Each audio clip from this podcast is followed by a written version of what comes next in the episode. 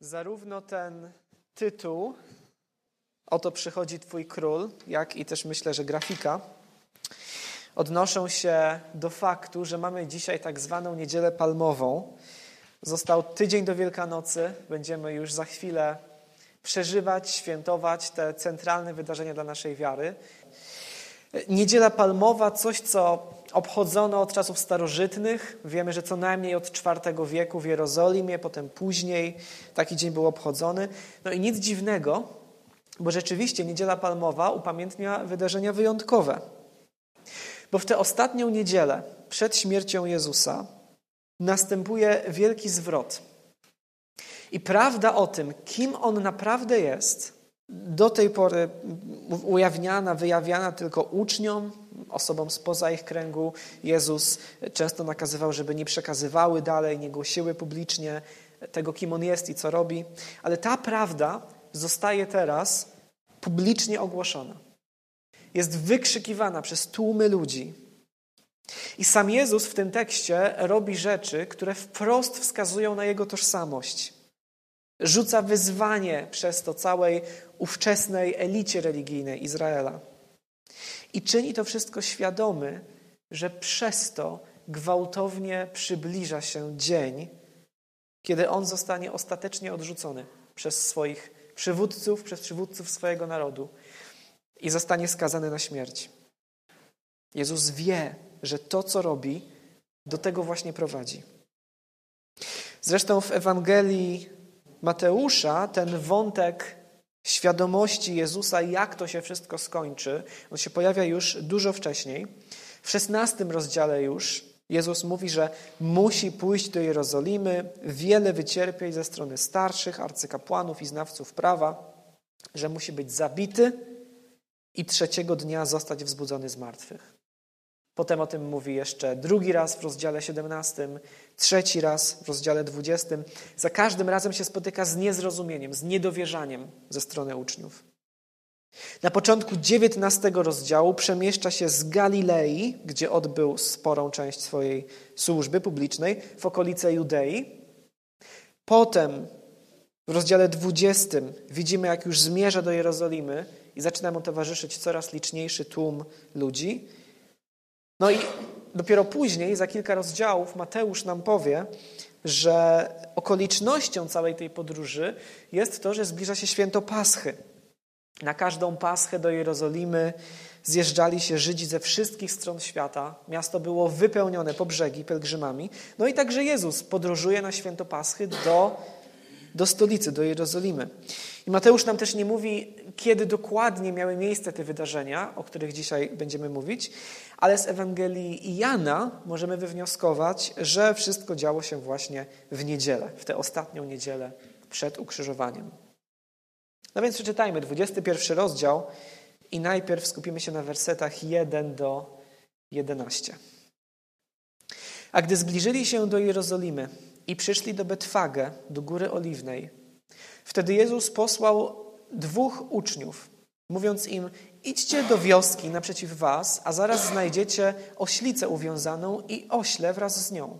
Odwiążcie je i przyprowadźcie mi. A gdyby ktoś wam powiedział, Gdyby ktoś wam coś powiedział, powiedzcie, Pan ich potrzebuje, zaraz jednak odeślę je. To zaś stało się, aby wypełniło się to, co zostało powiedziane przez proroka mówiącego: Powiedzcie córce Syjonu, oto twój król przychodzi do ciebie, łagodny i siedząc na oślicy i na oślęciu, źrebięciu jucznego zwierzęcia. Uczniowie zatem poszli i uczynili tak, jak im polecił Jezus. Przyprowadzili oślicę oraz osiołka, włożyli na nie płaszcze, a on usiadł na nich. Większość zaś tłumu rozpostarła swoje płaszcze na drodze. Inni natomiast obcinali gałązki z drzew i rozkładali na drodze. Tłumy zaś, które go poprzedzały i które za nim szły, wołały Hosanna synowi Dawida. Błogosławiony ten, który przychodzi w imieniu Pana. Hosanna na wysokościach. A gdy przybył do Jerozolimy, poruszyło się całe miasto. Ludzie pytali, kto to jest? Tłumy zaś odpowiadały, to jest prorok Jezus, ten z Nazaretu w Galilei.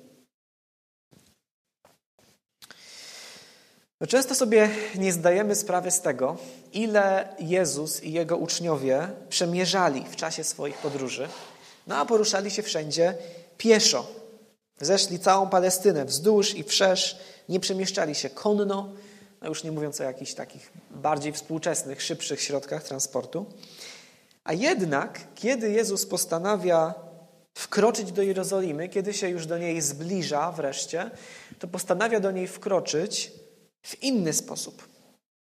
Nie z konieczności przecież, no bo mógłby pokonać ten ostatni odcinek podróży też pieszo, tak jak to robił do tej pory, ale zamiast tego, kiedy już jest właśnie u podnóża Góry Oliwnej, Góra Oliwna leży na wschód od Jerozolimy, w bezpośrednim sąsiedztwie miasta, tylko potok dzieli Górę Oliwną i, i mury, to wtedy Jezus wysyła dwóch uczniów, każe im zarekwirować na własne potrzeby czyjegoś osiołka. A dokładnie rzecz biorąc, Mateusz nam mówi, każe im znaleźć uwiązaną oślicę i oślę wraz z nią. Ewangelia Marka z kolei i Łukasza, które też to opowiadają, ponieważ cała ta sytuacja jest opisana w każdej z czterech Ewangelii, no to Ewangelia Marka i Łukasza nas informują, że Jezus konkretnie szukał młodego zwierzęcia, na którym nikt jeszcze nie siedział. Więc dźwiganie czyjegoś ciężaru, w dodatku pośród wielkiego tłumu, dla tego oślęcia byłoby pewnie dość stresujące, więc obecność matki mogłaby pomóc mu e, podejść do tego spokojnie. Jezus wie, że uczniowie znajdą te dwa zwierzęta uwiązane tuż przy wejściu do wioski i wie też, że świadkowie całego zajścia, może sami właściciele, zgodzą się na przekazanie ich Jezusowi, kiedy usłyszą, że Pan ich potrzebuje.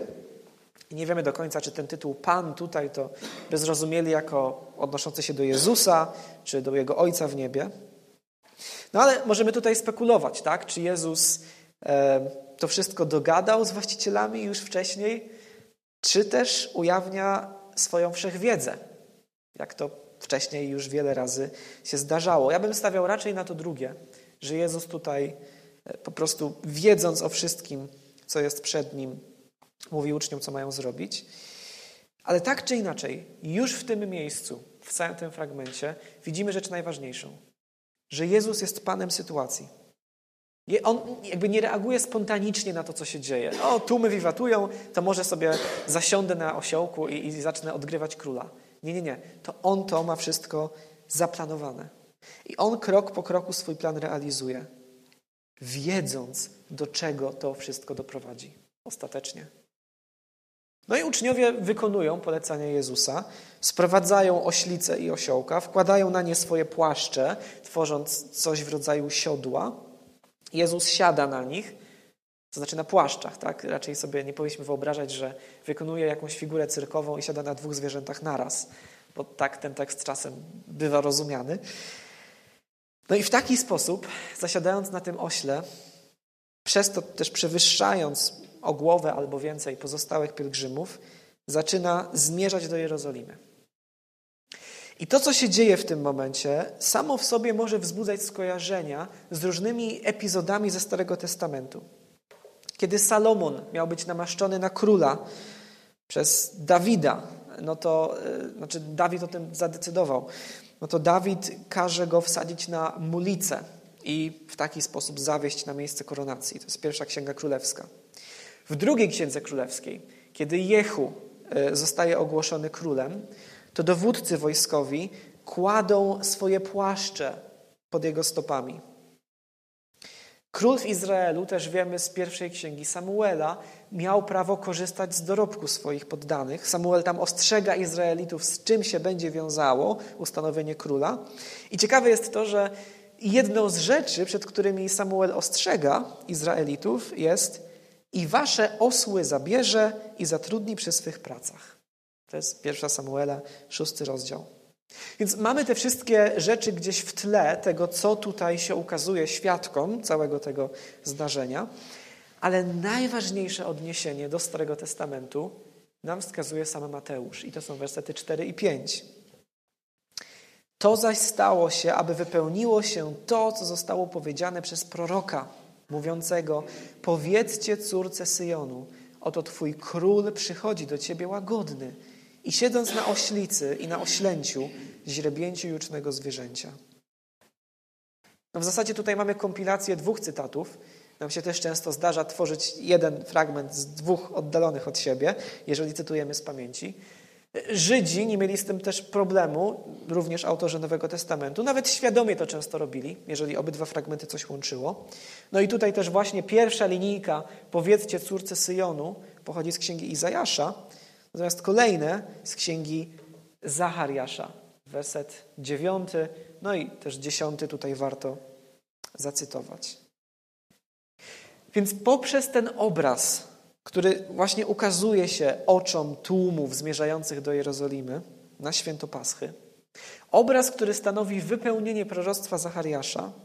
Jezus wskazuje na samego siebie i ogłasza: Jestem królem.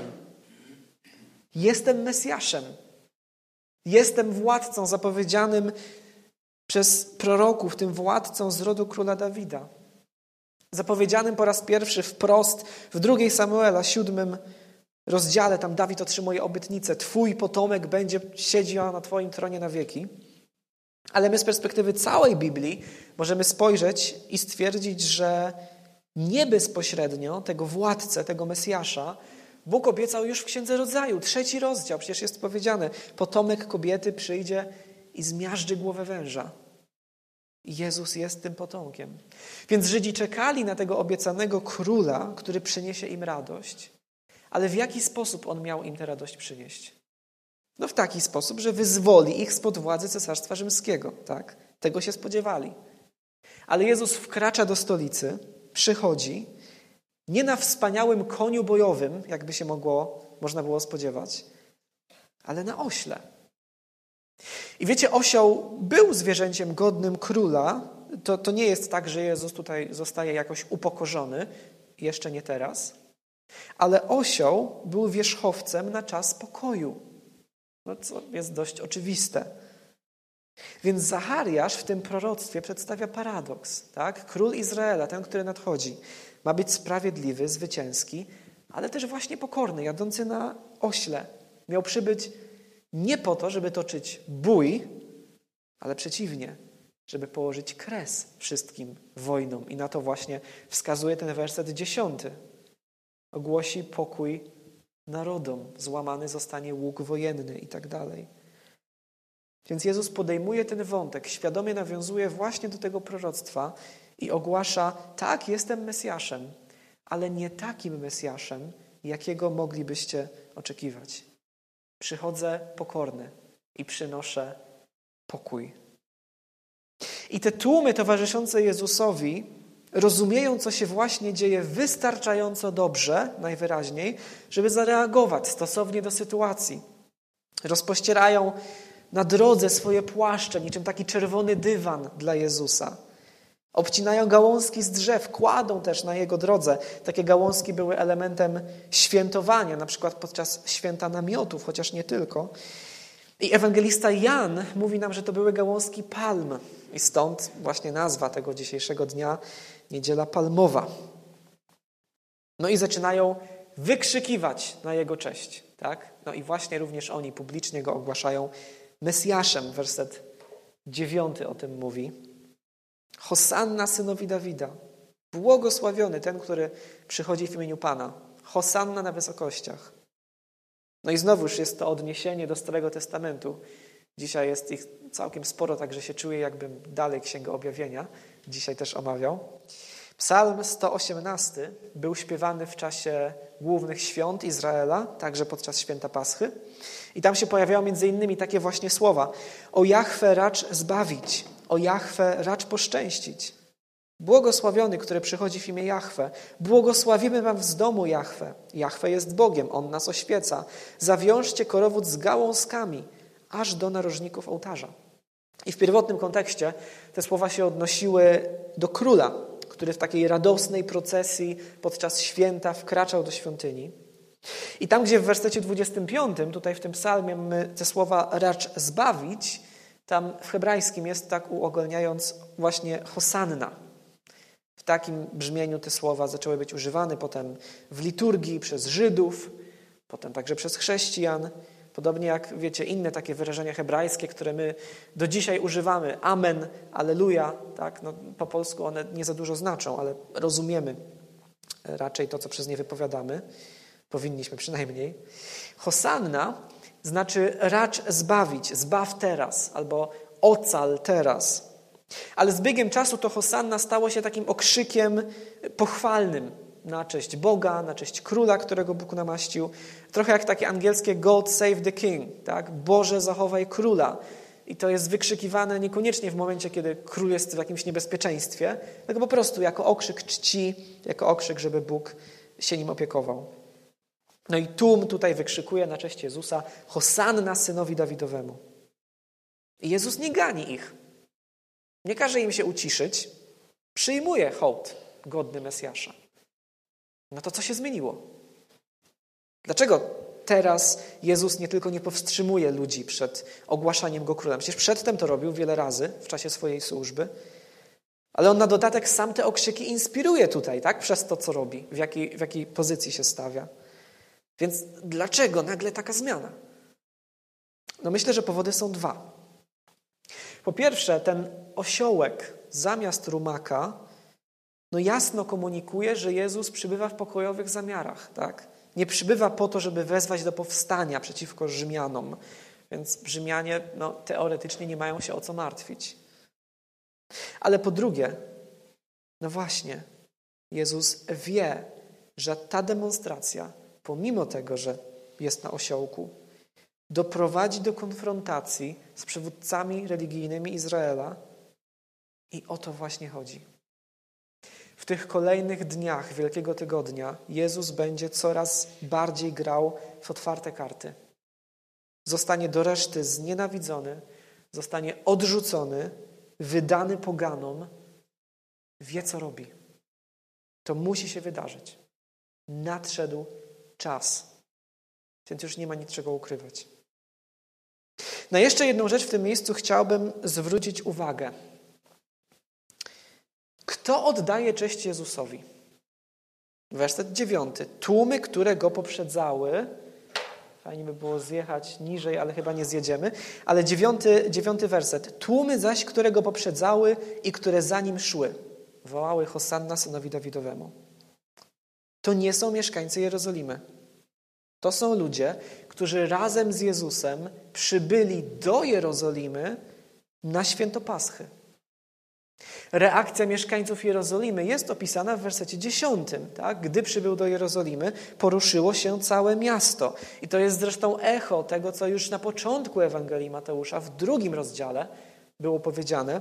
Wiecie, kiedy do stolicy przybywają ci mędrcy ze wschodu, czy trzej królowie, chociaż ani królowie, ani, no wiadomo. Ale przybywają ci mędrcy ze wschodu, wypytują o tego nowonarodzonego króla Żydów, no i jest powiedziane, drugi rozdział. Gdy król Herod o tym usłyszał, przeraził się, a z nim cała Jerozolima. I tutaj nieco podobne wyrażenie, tak, ten dziesiąty werset. Gdy przybył do Jerozolimy, poruszyło się całe miasto i ludzie pytali, kto to jest. No a w jedenastym wersecie tłumy odpowiadają mieszkańcom Jerozolimy, to jest prorok Jezus, ten z Nazaretu w Galilei. I dlaczego na to zwracam uwagę? No mówię o tym dlatego, że bardzo często się zestawia tę sytuację, którą my tutaj dzisiaj y, czytamy, z sytuacją z Wielkiego Piątku, kiedy tłum zgromadzony przed pałacem Piłata woła: Ukrzyżuj go. Tak? I mówi się, no zobaczcie, ten sam tłum, który w niedzielę palmową witał Jezusa, kilka dni później już e, domaga się wydania go na okrutną i hańbiącą śmierć.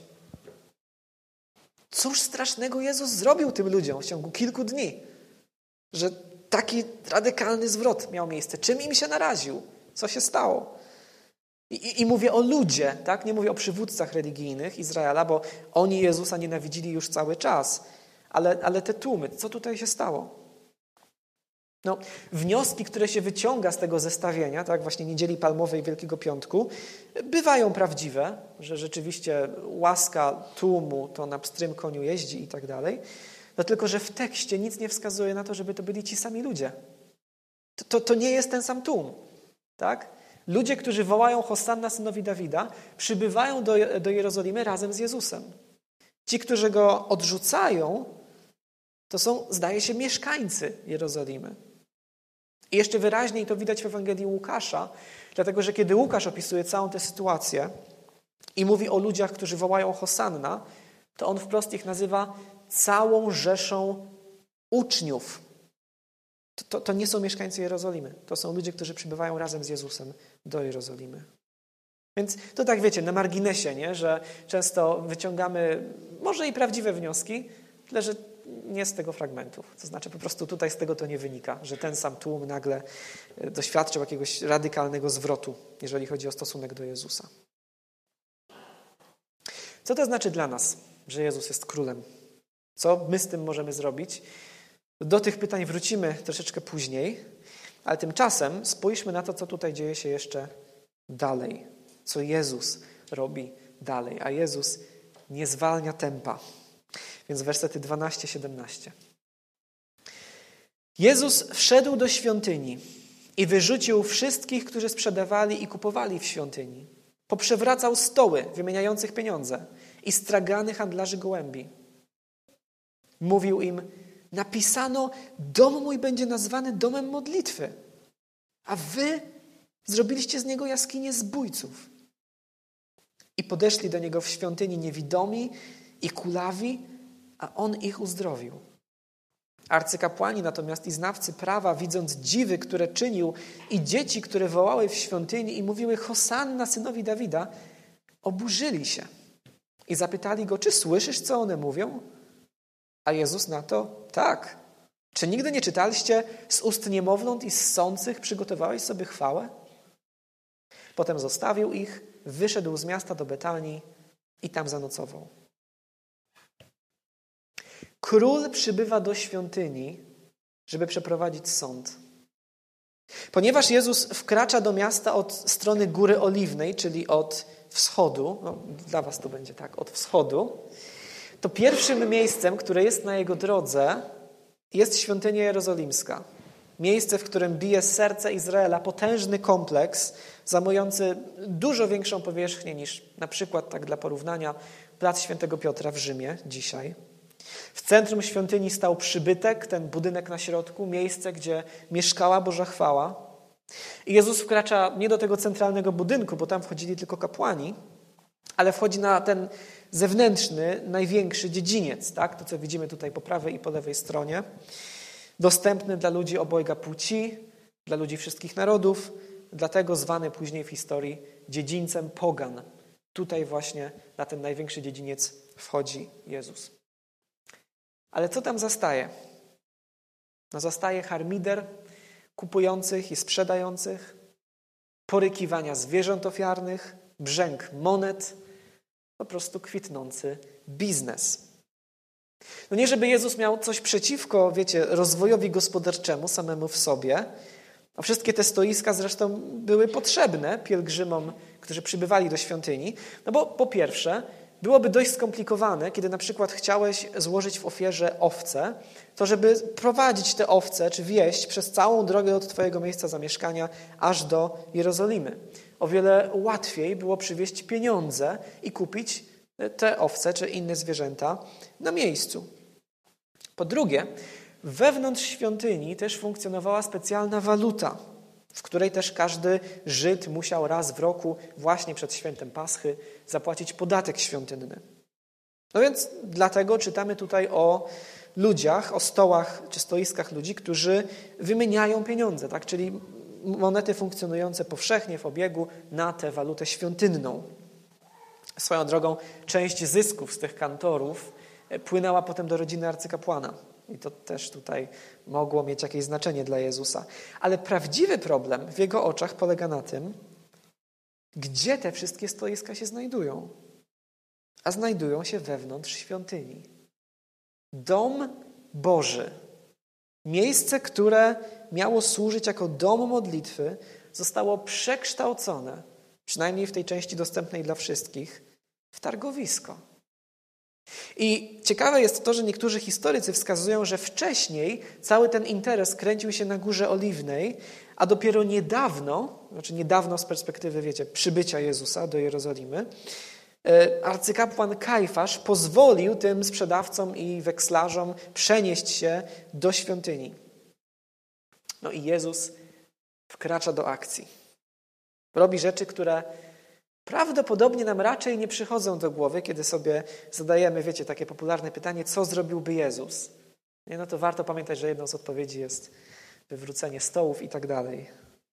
Bo Jezus wypędza sprzedających i kupujących, wywraca stoły, rozsypuje pieniądze, zwierzęta, ludzie uciekają w popłochu.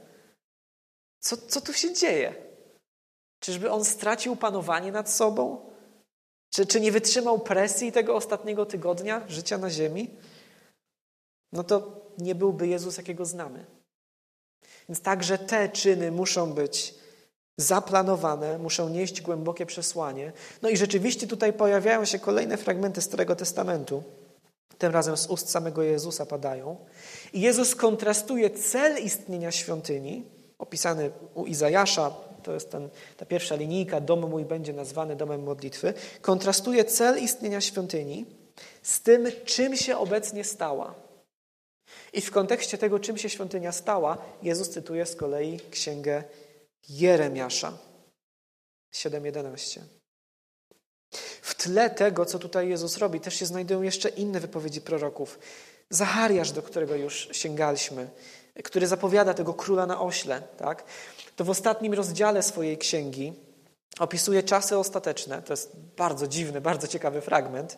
Czasy ostateczne, kiedy Jahwe przybędzie do Jerozolimy z Góry Oliwnej, żeby ustanowić świątynię miejscem kultu dla wszystkich narodów. I na końcu tego opisu, na końcu całej księgi, pojawiają się takie słowa. To jest ostatnie zdanie księgi Zachariasza. I nie będzie już w tym dniu handlarza w domu Jahwe zastępów.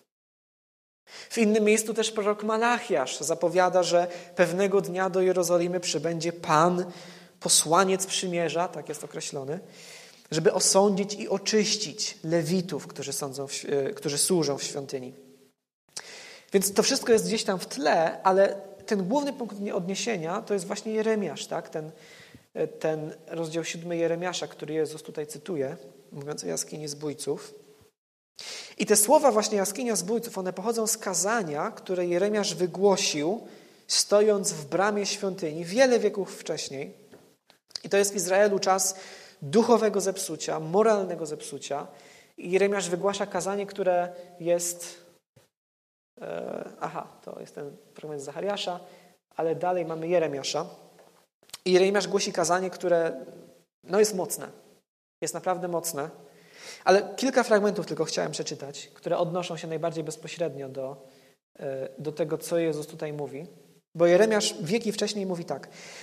Czy nie jest tak, że kradniecie, mordujecie i cudzołożycie i przysięgacie fałszywie i kadzicie Baalowi i chodzicie za obcymi bogami, których nie znacie, a potem przychodzicie i stajecie przed moim obliczem w tym domu, który jest nazwany moim imieniem i mówicie, jesteśmy ocaleni, po to, żeby popełniać te wszystkie obrzydliwości? Czy jaskinią zbójców stał się w waszych oczach ten dom, który jest nazwany moim imieniem? Również ja to widzę, oświadczenie Jahwe. I dalej, trzynasty werset.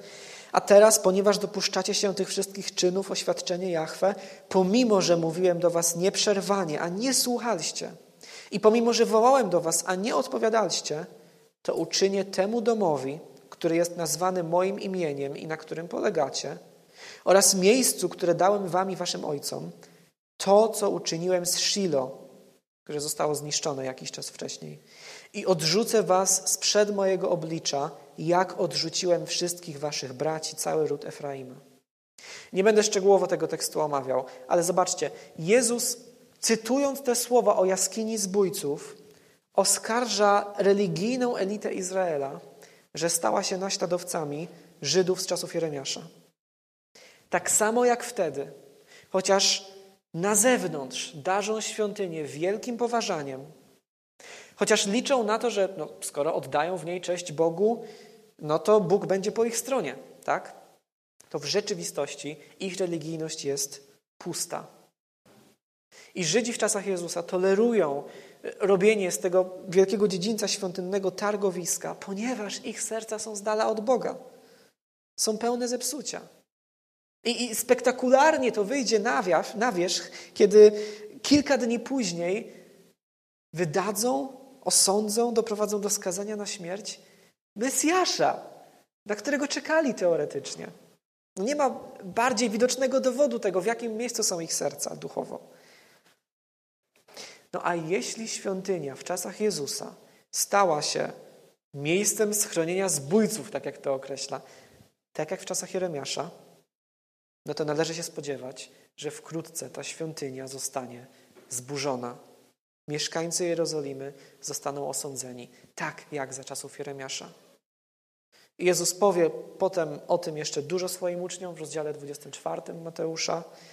No i rzeczywiście stanie się to. 40 lat później, rok 70, świątynia idzie z dymem, ponieważ Izrael odrzucił swojego króla. Tymczasem, kiedy kurz opada, Jezus staje sam na środku, podchodzą do niego niewidomi i kulawi. Niepełnosprawni, którzy prawdopodobnie żebrali w bramach świątyni, oni wiedzą, że Jezus staje po stronie pokrzywdzonych, że niesie nadzieję tym, którzy nic nie mają, i on dokonuje swoich ostatnich publicznych uzdrowień przed śmiercią. No, może nie licząc tego, wiecie, uzdrowienia ucha, które Piotr obciął w ogrodzie Getsemani. To, że w świątyni podchodzą do Jezusa właśnie niewidomi i kulawi, to jest też nawiązanie do drugiej księgi Samuela, ale tego już nie będę rozwijał. Gdyby ktoś chciał o tym porozmawiać, to możemy potem wrócić. Ale tymczasem to, co Jezus tutaj robi, jego czyny, wzbudzają zgorszenie w innej grupie arcykapłanów i znawców prawa. No nie wiemy, na ile oni byli w tamtym momencie w stanie wyciągnąć właściwe wnioski z tego, co się dzieje, w jaki sposób Jezus właśnie wjechał do Jerozolimy, jak oczyścił świątynię. Ale kiedy oni słyszą, że dzieci w świątyni wykrzykują na cześć Jezusa jako Mesjasza, tak? Hosanna synowi Dawida, no to oburzają się. Czy słyszysz, co one mówią? No tak jakby i dla tych kapłanów, i dla Jezusa miało być oczywiste, tak? Przecież on, on nie jest Mesjaszem. No to jak może pozwalać tym dzieciom, żeby wołały takie rzeczy? Dzieci są dziećmi, z perspektywy tych arcykapłanów wygadują bzdury, no ale Jezus powinien im zabronić, skoro chodzi o Niego samego. No i Jezus odpowiada w przepiękny sposób, w swoim stylu, to znaczy po pierwsze cytuje Pismo, jak ma w zwyczaju, po drugie zamyka im usta, ale też wskazuje na jeszcze głębszą prawdę, która umyka tym przywódcom religijnym. Czy słyszysz, co one mówią? Tak, mówi Jezus. Czy nie czytaliście z ust niemowląt i ssących przygotowałeś sobie chwałę? Skoro w psalmie ósmym jest mowa o tym, że niemowlęta oddają chwałę Bogu, no to nie może być nic niewłaściwego w tym, kiedy robią to takie starsze dzieci, tak, te w świątyni. Ale cała puenta polega na tym, że te słowa w psalmie ósmym odnoszą się do Boga. To Bóg jest tym, któremu niemowlęta w psalmie ósmym oddają chwałę. A Jezus nie widzi problemu w tym, żeby te słowa odnieść do siebie. Bo prawdą jest to, czego dopiero domyślać się mogli Jego uczniowie. Już na pewno to nie przebiegło przez myśl Jego przeciwnikom. On jest Bogiem w ludzkim ciele. I ukazuje to na tysiąc różnych sposobów. Oczywiście, że nie jest tak, że chodzi sobie po Galilei i woła: Jestem Bogiem, jestem Bogiem. To się czasem zarzuca chrześcijanom, że jak wy wierzycie, że Jezus jest Bogiem, skoro nigdzie tego wprost nie mówi. No, trudno by się było spodziewać, że będzie o tym wprost mówił, ale jest tysiąc fragmentów w Ewangeliach, gdzie Jezus wskazuje na siebie w jednoznaczny sposób i na swoją boską naturę. No ale ponieważ jest człowiekiem, także człowiekiem, Bogiem w ludzkim ciele, 17 werset po tej wymianie zdań Jezus udaje się na nocleg do Betanii, do wsi położonej na zboczach Góry Oliwnej. No, w Jerozolimie wypełnionej pielgrzymami pewnie ciężko byłoby znaleźć nocleg dla, dla Jezusa, dla wszystkich Jego uczniów. No więc co widzimy w całym tym tekście? Widzimy Jezusa, który jako pokorny władca, zapowiadany przez proroków, wkracza do Jerozolimy, odbiera hołd należny królowi i przeprowadza sąd w świątyni. I przez to zapowiada o wiele większy sąd, który nadejdzie w przyszłości. I do każdego z nas należy wybór, czy my rozpoznamy w nim króla i przyjmiemy go z radością, jak te wiwatujące tłumy, czy też będziemy podlegać jego sądowi, tak jak ta religijna elita związana ze świątynią. Świętowanie Wielkanocy i tak naprawdę wszystko, co się wiąże z chrześcijaństwem, czy to w tym okresie roku, czy w innym, będzie mogło być dla ciebie źródłem radości tylko wtedy, jeżeli rozpoznasz w Jezusie swojego króla. Pytanie brzmi, czy widzisz taką potrzebę? Czy uważasz, że potrzebujesz króla? No i odpowiedź wcale nie jest oczywista, no bo dlaczego miałbyś go potrzebować? Dzisiaj, przynajmniej w naszej części świata, się przyjmuje powszechnie wyższość demokracji. Tak? Przyjmuje się, że lepsze, najlepsze decyzje dotyczące całego społeczeństwa może podejmować nie jednostka wyniesiona na jakieś najwyższe stanowisko królewskie, ale właśnie całe społeczeństwo. Tak? Całe społeczeństwo decyduje o tym, co jest dobre dla całego społeczeństwa. No i jest w tym sporo mądrości. Nie chciałbym dzisiaj rozważać tego, który system polityczny jest najlepszy, bo nie po to tu jesteśmy, ale demokracja jako rządy ludu ma pewną przewagę. Nie dlatego, że my wszyscy jesteśmy tacy mądrzy i dobrzy i sami wiemy najlepiej, e, co będzie dla nas dobre, ale raczej odwrotnie. My wszyscy jesteśmy na tyle skłonni do zła, na tyle zawodni, na tyle grzeszni, że powierzenie komukolwiek z nas, jako jednostce, władzy absolutnej, po prostu byłoby głupie. To nie jest swoją drogą moja myśl, myśl z pewnego pisarza, ale już nie będę wspominał nazwiska, żeby nikt mi nie wytykał, że cytuję za często. Ale Jezus jest królem innego rodzaju. Jego królestwo nie jest z tego świata, tak? On to mówi potem w Ewangelii Jana. Biblia go ukazuje jako władcę doskonałego. Jako kogoś, komu można powierzyć władzę absolutną, ponieważ on jako jedyny jest bezgrzeszny, jest idealny, jest niezawodny, jest niepodatny na korupcję jako władca. Podejmuje zawsze najlepsze decyzje, ponieważ no, to on nas stworzył, tak? I wie, co jest dla nas najlepsze. On jest też doskonale sprawiedliwy. Nigdy nie będzie faworyzował jednych kosztem drugich. On po prostu nadaje się na to, żeby królować nad całym światem i także nad Twoim życiem. I wiecie, ja wierzę, że potrzebujemy tego króla Jezusa, dlatego że jeżeli jedyną nadzieją dla tego popsutego świata, o którym też na początku pastor sporo mówił, jeżeli jedyną nadzieją dla tego popsutego świata są rządy ludu, to ten świat ostatecznie nie ma żadnej nadziei. Na jakimś bardzo podstawowym poziomie, jako ludzkość, My po prostu sobie nie radzimy. Kiedy patrzymy wstecz na naszą historię, widzimy tysiące lat wypełnione czym? Niesprawiedliwością, wojnami, przelewem krwi, pożeraniem słabych przez silnych. I w zasadzie do całej ludzkości myślę, że można odnieść słowa, które powtarzają się kilka razy w Księdze Sędziów pod koniec. W tych dniach nie było króla w Izraelu, każdy robił to, co uznał w swoich oczach za słuszne. I potem w Izraelu pojawiają się kolejni królowie, jest ich bardzo wielu, ale nawet najlepsi nie są doskonali. Każdy zawodzi. Żaden nie okazuje się być godny sprawowania tej władzy obiecanej temu synowi Dawida. Ale kiedy on w końcu się pojawia na scenie, to przynosi pokój. Taki pokój, który musi najpierw w nas zapanować, zanim zapanuje wokół nas. Najpierw musi być rozwiązany problem, który tkwi w naszym sercu. Musimy zawrzeć pokój z Bogiem. Nasze grzechy muszą być przebaczone. Nasze serca muszą być przemienione, żeby następnie żyć w sposób zgodny z tym, do czego jesteśmy stworzeni. I takie królestwo i panowanie takiego króla nie mogło po prostu nastać przez przejęcie władzy siłą, bo co by to zmieniło? No i właśnie dlatego Jezus, zgodnie z proroctwem Zachariasza, wkracza do Jerozolimy na osiołku, nie na koniu bojowym. I wiecie, niesamowite też dla mnie jest to, że zaraz po tych słowach o królu na ośle, o jego władzy od morza do morza w księdze Zachariasza, Bóg zapowiada Izraelowi coś takiego. To jest werset 11, e, 9 rozdziału tej księgi.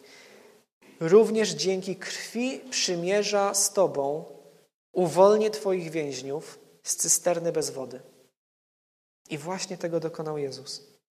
Kilka dni później, podczas swojej ostatniej wieczerzy, Jezus bierze kielich wina, składa dziękczynienie, daje swoim uczniom i co mówi? Pijcie z niego wszyscy, gdyż to jest moja krew przymierza, która wylewa się za wielu na odpuszczenie grzechów. To właśnie też świętujemy w Wieczerzy Pańskiej, tak? On przyszedł jako król, który buduje swoje królestwo przez przelanie nie cudzej krwi, ale swojej własnej w ofierze za nas, za nasze grzechy. Takiego króla potrzebujemy. Takiemu królowi warto się poddać. Więc jak dobrze, że na koniec Ewangelii Mateusza, na sam koniec, kiedy już wszystko się dokonało, kiedy Jezus zmartwychwstał, to mówi: Dana mi jest wszelka władza na niebie i na ziemi. No nie może być lepszej wiadomości niż ta. Po prostu nie może być. Więc Jezus jest królem. Króluje także dzisiaj. Rządzi nami przez swoje słowo, gromadzi swoich poddanych, powołując kolejne tłumy ludzi do wiary, chwali nasze posłuszeństwo, karci nasz grzech, strzeże nas, żebyśmy w tym zaufaniu Jemu wytrwali aż do końca. Kieruje wszystkim, co się dzieje w naszym życiu, po to, żeby służyło naszemu dobru. Jeżeli pragniesz tych wszystkich rzeczy, jeżeli ich potrzebujesz, jeżeli będziesz dostrzegać każdego dnia na nowo, że, że potrzebujesz tych rzeczy i będziesz poddawał się temu królowi Jezusowi, to zarówno będziesz miał co świętować w Wielkanoc, jak i przez całe życie będziesz miał powód do radości, głębokiej radości, która jest niezależna od tego, czy na zewnątrz w Twoim życiu akurat się dzieje dobrze czy źle. Bo to, że Jezus króluje i prowadzi swoje królestwo do końca, to się nie zmienia. Nawet jeżeli to by jest teraz bardzo źle.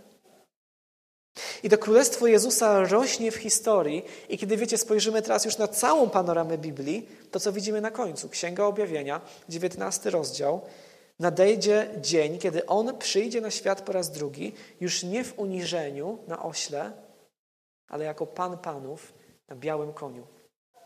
Taki obraz przedstawia nam objawienia, 19 rozdział. I wtedy Jezus dokona sądu, już nie nad Jerozolimą, nie nad świątynią, nad całym światem. Wtedy stanie przed Nim każdy z nas. Każdy, jak tu siedzimy, każdy, kto słucha tych słów, każdy, kto ich nie słucha, każdy. I dokładnie tak jak w czasach Jeremiasza. Wtedy nikomu z nas nie pomoże zewnętrzna religijność. Jeżeli stanowiła tylko taką, wiecie, piękną obudowę dla serca, które nie zostało przemienione. Jeżeli cała religijność, która będzie nas cechować, będzie taką wydmuszką, używając wielkanocnego obrazu, to to nic nam nie da. No bo można by stwierdzić, że w świątyni jerozolimskiej wszystko się odbywało jak powinno. No jeżeli nie w czasach Jeremiasza, no to na pewno w czasach Jezusa, tak? Ofiary były składane, kult się odbywał, święta nakazane obchodzono i nawet nie tylko nakazane. I same w sobie to były rzeczy dobre i słuszne, tak? Ale w rzeczywistości ludzie, którzy robili te rzeczy, chcieli być królami sami sobie. I jaka to jest straszna myśl, że dzisiaj my możemy świętować przyjście i śmierć i zmartwychwstanie króla, podczas gdy wewnątrz pozostajemy buntownikami. A tak robi mnóstwo ludzi. Nikt z nas nie lubi ludzi obłudnych. Pan Bóg też ich nie lubi. Ale każdemu z nas daje szansę ratunku. Nie przez to, że po prostu poprawimy swoje postępowanie, ale przez to, że uznamy, że bez tej władzy króla Jezusa nie ma dla nas nadziei. I całą swoją nadzieję oprzemy właśnie w tym, że On przyszedł żeby za nas umrzeć i dla nas zmartwychwstać. I to świętujemy już za tydzień i w każdą niedzielę. Pochylmy głowy do modlitwy.